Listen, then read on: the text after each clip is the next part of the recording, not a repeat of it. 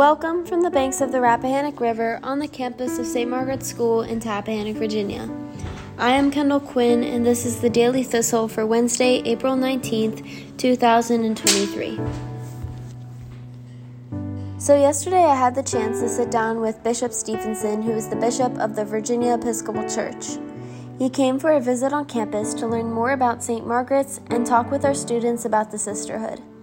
He graciously decided to spend some time answering my questions about having religious life as a priority in an educational environment and how our religious lives as Generation Z can be challenged by social media. I had such a great time conversing with Bishop Stevenson today, so I hope you guys enjoyed this episode. I always start off my podcasts with a fun question. Okay. So, my opening question is if you had a song for like the credits of your life movie, what would it be? Oh, oh man, uh, a song for the credits of my life movie. Mm-hmm. Uh, hmm. Oh man. so any number of things come to mind, but I got to remember my audience. So I, uh, I did it my way. Oh, I actually yeah, uh, yeah, but and I'd want I'd, I would want Frank Sinatra's version of it. Oh, okay. That's, that's a good that's a good one. Um, so today I'm going to talk about your role as bishop but also how we can work on connecting students with religion in the age of technology. That's okay. kind of what I'm focusing on today. Mm-hmm. Um, so, if you could just start out by beginning explaining your role as bishop and how you chose this path and kind of describe what a typical day looks like for you. Oh, man. We, how long we have for this? We got three or four hours? right. So, um, I have been ordained in the Episcopal Church for about 23 years, a little over that, mm-hmm. and have done a lot of different things in the church. I was a parish priest for a, a a, a while, and I worked on a staff of a bishop in Louisiana for a number of years. And then for the past 10 years or so, I worked on the national church staff. Wow. And I worked for the presiding bishop of the Episcopal Church, Michael Curry, you know, the guy that preached at the royal wedding mm-hmm. a, few years ago. Uh, and so I did that. And part of my responsibilities when I was on uh, the presiding bishop staff was to work with dioceses like Virginia that uh, were in the process of electing new bishops. And so, in the course of that work, I became aware of the discernment process here that was that led to the election of a new bishop. Mm-hmm. And through some prayer and some conversation with folks, um, I entered that election and uh, went through a, a, long process of, uh, of questions and interviews. And in fact, we did some. We were actually here on this campus. Oh! Uh, for a day. Uh, that was about a year ago. I want to think that was that we were here and spent um, several hours. Uh, of course, I'm enjoying this visit much more so than that first one. The first one was really nervous. right. Uh, not that you don't make me nervous, Kendall, because you do make me a little. Oh gosh. But, uh, but, uh, but, so I'm, I'm, now. I was elected bishop uh, in um, December. No, June. June. It was consecrated in December. It was elected in June. I got to keep all these dates right. but I've been bishop since December there are about 178 congregations in the Diocese of Virginia, all mm-hmm. across Northern Virginia, basically between the James River and the Potomac River. And uh, about 65, 66,000 Episcopalians. Oh my gosh. Yeah. And uh, about 500 priests and deacons that wow. all do the stuff. And uh, my my work is to uh, to pray for them and pray with them and to help them do the ministry that God has called them to do. Uh, to to um, you know, do what I think is really important work. Um, every day for me is different. Uh, some days I spend all day long talking to lawyers, uh-huh. and some days like this are great days I get to spend all day yeah. talking to students, and a little bit awesome. in between. Um, so, why do you think it's important for those of my generation to attend a school with religious life as a priority, like St. Margaret's? All right. So, let me start first by saying that a good education is so foundational to everything else that happens in life. Yeah. So, uh, just starting with the fact of having a good school and everything here is just so impressed has so impressed me uh, that you're you're getting um, all the fundamentals uh, that, that you'll need for, as building blocks for the rest of your life. Yeah. Uh, that you, you, can't you cannot replicate that if you get past it. You've got to be able to start with that, and then you add in that religious element to it. The foundational uh, piece is um, is so important. I, one of the things that's great about here is that we were just chatting with some other students uh, that you know not everyone here is Christian, mm-hmm. uh, and at the same time, everybody comes together and brings their own faith background and share, and they can share that and struggle with it and have questions about it. Uh, I was telling them that how important I think it is to be able to ask questions, particular about your faith. Mm-hmm. And so here in a school setting where you're learning math and science and uh, art to Mhm. also be able to put into that that normal mix of learning to be able to struggle with and learn about your faith and learn about God uh, is I can't see any any downside to that and I see all kinds of upsides to it. Yeah, we just actually just had like this international festival, which was kind of cool, Mhm. where like we all attended and got to learn from our international students, and they shared like parts of their religion. And like every Monday and Friday, obviously they get to know more about our religion, but it was cool to like flip the sides and Right. get to learn more about theirs, which was fun. Right. Um, so, how do you think my generation's religious priorities and religious life are affected by the use of social media or just the phone in general? Right. So I am real excited about the, the way that technology is opening doors to all people. Mhm. You know, in the in the real dark times of the pandemic, and we were all very isolated. I can remember people saying, in, in addition to just really struggling with being isolated, people saying, "Well, this is going to change how we relate to each other, and that we're uh, we're never going to go back together in big groups. We've, Right. we were going to be too fearful of that, or, or we just learn different ways." And and I always really believe that that uh, it wouldn't that we would get back to wanting to get together again. I think that we're communal beings. I think we want to be in community. And I think the technology that we all figured out how to use during the pandemic has been a great gift to us, a, a way of connecting in additional ways. Not not uh, it's not an either or; it's a both and. Yeah, you know? Uh, I was uh, traveling uh, a little over a year ago. I was out uh, in in, um, in in Portland. I think it was Portland, yeah. And, and we were at a church service, and I was standing in the, at the entrance to the church with the presiding bishop, and I noticed that the person who was carrying the processional cross, there was something on the staff of the processional cross. I looked, and there was an iPhone that was Velcroed Oh to the gosh. processional cross, and that iPhone was linked to the videographer who was in the room, and so you had this image that they could feed into the thing of people That's so processing that. cool. Yeah, exactly. It's cool. and so that's an example of how we can uh, connect with people who are technologically native. I mean, you've Right. grown up. You've never known a time in your life where you've not had that phone, Right.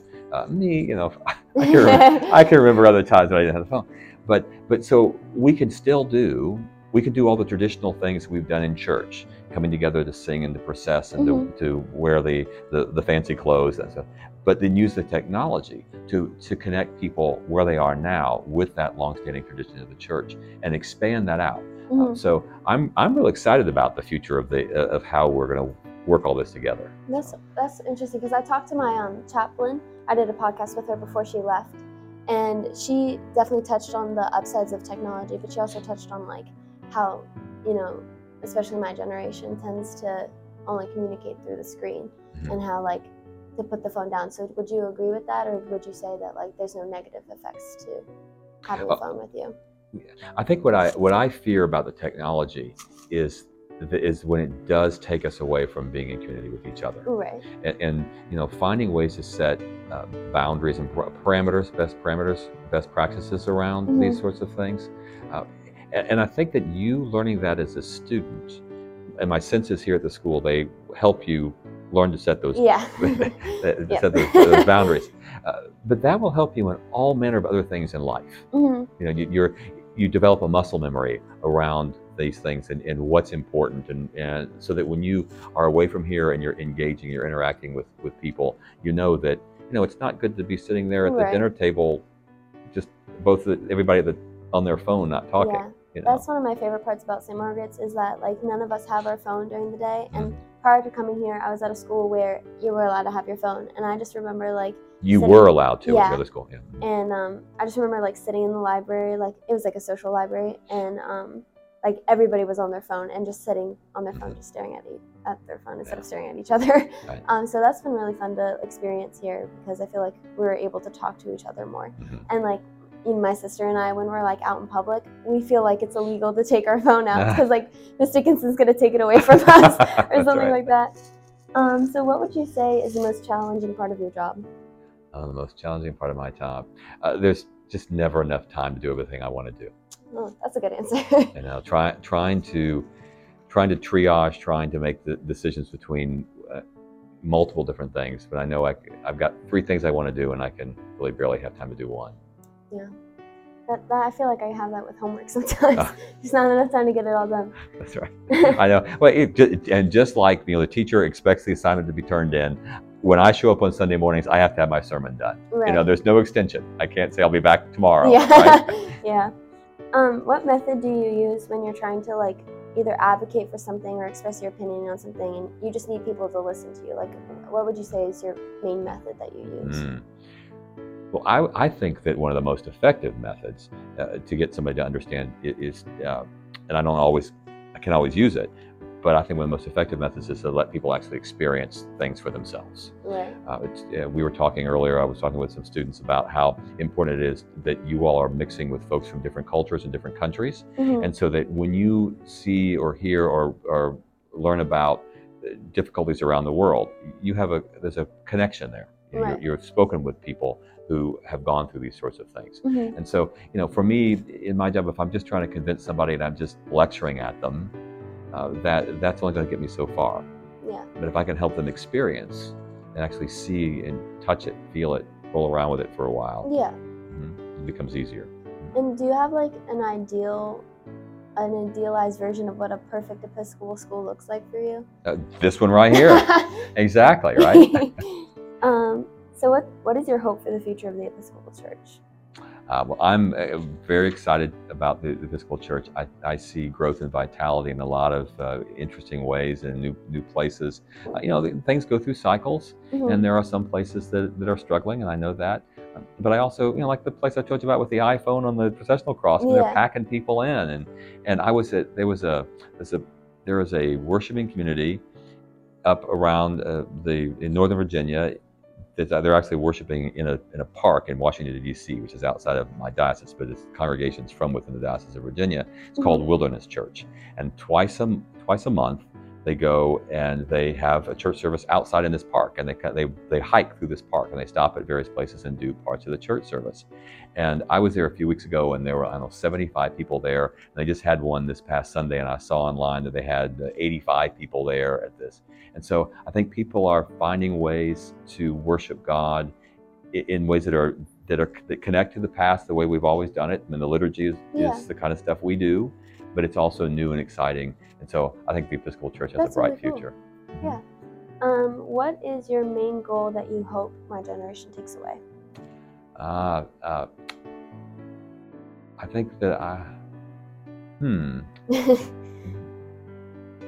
what I hope is that you, when you are my age, that you're as excited about passing things on to the next generation as I'm ex- as excited about the generation I'm handing things off to with you. Ooh, I like that. And I have one final question. Okay. Um, what's one piece of advice you'd give to a common St. Margaret's girl?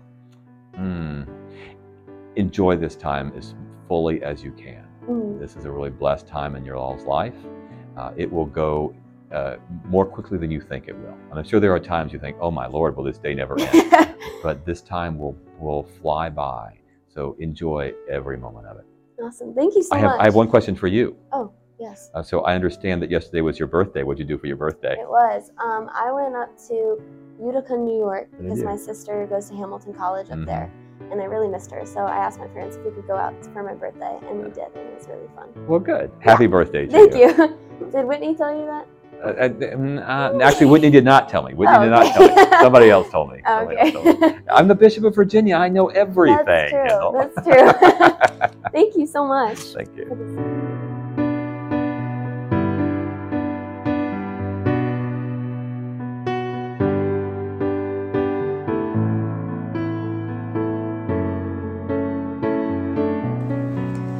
On the river today, the sun will rise at 6:27 a.m. and set at 7:47 p.m.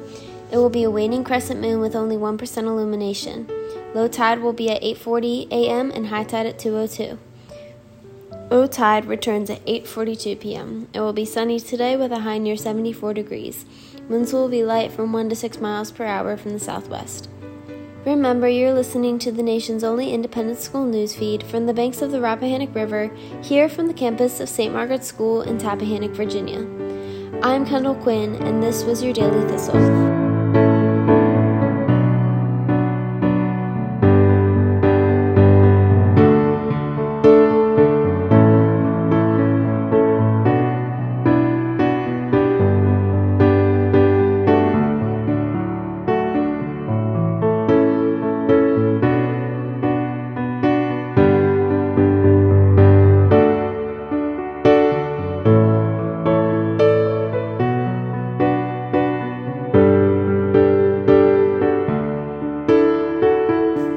In age, may we grow in grace.